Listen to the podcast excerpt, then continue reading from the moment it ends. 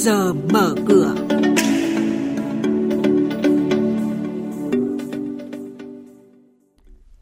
Trong chuyên mục này sáng nay sẽ có những thông tin đáng chú ý đó là trái phiếu của các ngân hàng thương mại chủ yếu bán chéo cho nhau. Thị trường chứng khoán đang tiềm ẩn nhiều rủi ro và cùng với đó là nhận định về diễn biến giao dịch tại Sở Giao dịch Hàng hóa Việt Nam. Và sau đây, các biên tập viên của Đài Tiếng Nói Việt Nam sẽ thông tin chi tiết. Thưa quý vị và các bạn, theo thống kê của công ty cổ phần chứng khoán SSI, trong 6 tháng đầu năm nay, 15 ngân hàng thương mại phát hành trái phiếu tổng giá trị 68,2 nghìn tỷ đồng. Trong đó, 83% là trái phiếu kỳ hạn ngắn, từ 2 đến 3 năm. Thị trường tài chính đang xuất hiện nhiều trường hợp các ngân hàng thương mại bán trái phiếu với lãi suất thấp hơn lãi suất huy động. Gần như toàn bộ số trái phiếu này được mua bởi các ngân hàng và công ty chứng khoán. Thưa quý vị và các bạn, thị trường chứng khoán trong những phiên giao dịch gần đây tăng giảm thất thường. Chỉ số VN Index dù đã lùi xa mốc 1.390 điểm nhưng vẫn đang ở mức cao. Theo phân tích của các chuyên gia, xu hướng tăng của thị trường từ năm 2020 chủ yếu là nhờ dòng tiền của các nhà đầu tư cá nhân trong nước. Tuy nhiên, dòng tiền này lại mang yếu tố ngắn hạn và khó có thể duy trì trong trung và dài hạn.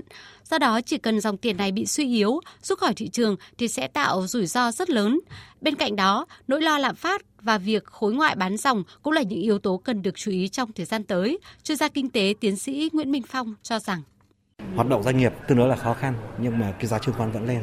Ngay rõ ràng có một phần ảo do cái nguồn tiền đổ vào rẻ, dễ, đông rồi người tham gia tổng tài khoản cá nhân mới cũng nhiều. Do lạm phát rồi do các cái yêu cầu thanh khoản trả nợ thì lúc đấy là tình trạng bán tháo nó sẽ tăng ra. Và đây rõ ràng là điều cần phải nhận diện cũng như các cơ quan chức năng cần phải có những kịch bản kể cả ngân hàng kể cả ủy ban chứng khoán nhà nước kể cả ngành thuế cũng như là các cái ngành quản lý khác. Cục Hải quan tỉnh Bình Định vừa công khai danh sách các doanh nghiệp nợ thuế trên địa bàn tỉnh tính đến hết ngày 30 tháng 6 năm 2021. Trong đó, tổng số tiền các doanh nghiệp có số nợ chuyên thu là hơn 26 tỷ đồng. Đứng đầu danh sách là công ty sản xuất, xuất nhập khẩu, tiểu thủ công nghiệp miền Trung, nợ hơn 8 tỷ đồng.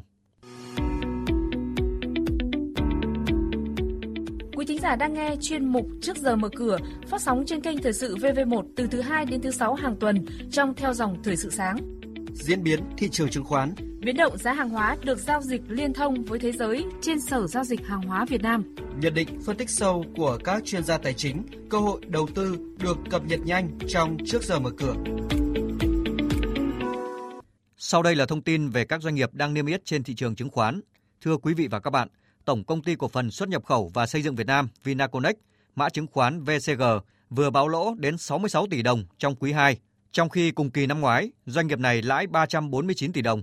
Đây cũng là lần đầu tiên Vinaconex báo lỗ theo quý kể từ quý 2 năm 2012.